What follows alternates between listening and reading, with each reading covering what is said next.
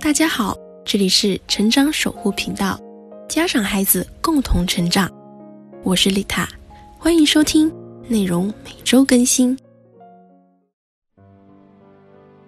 当下其实很多家长都会很焦虑，自己要怎么跟老师沟通，要怎么给老师留下一个好印象。那么丽塔要提醒你的第一条就是要尊重老师。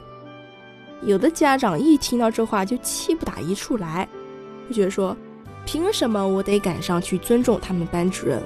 老师服务学生不是天经地义的事情吗？或者说，啥事情都紧跟着自己家孩子来，这样的老师有什么值得尊重的？再或者说，每次给老师发信息，老师都没有及时回，那我要怎么尊重他？那这些情况，那丽塔多多少少也是知道的。要是我遇上这样的老师，我也会特别生气。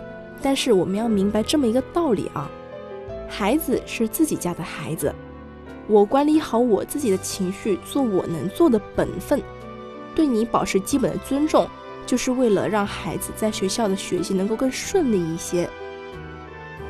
所以我选择对待你的态度，就是为了我自己，为了我自己的孩子。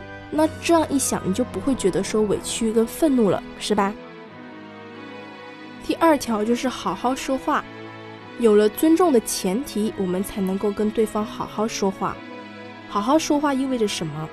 我会先认真的倾听对方说了些什么，然后选取我认可的地方，给予对方认可，让对方感觉到我是一个通情达理的人。之后，我再去表达我的期望。这样对方就很容易能够接受。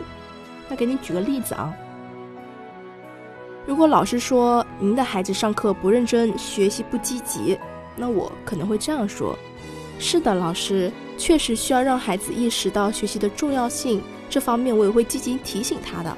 那同时您这边也多跟他沟通一下，这孩子啊还是很在乎你对他的评价的。您要是能经常提点他，那他肯定会非常高兴的。总之，想要让沟通有一个好的效果，那就要给到对方足够的价值感。那么大家不妨试一下我以上说的这几点吧。感谢收听本期节目，更多精彩内容欢迎关注我的 FM 哦。我是丽塔，下期不见不散。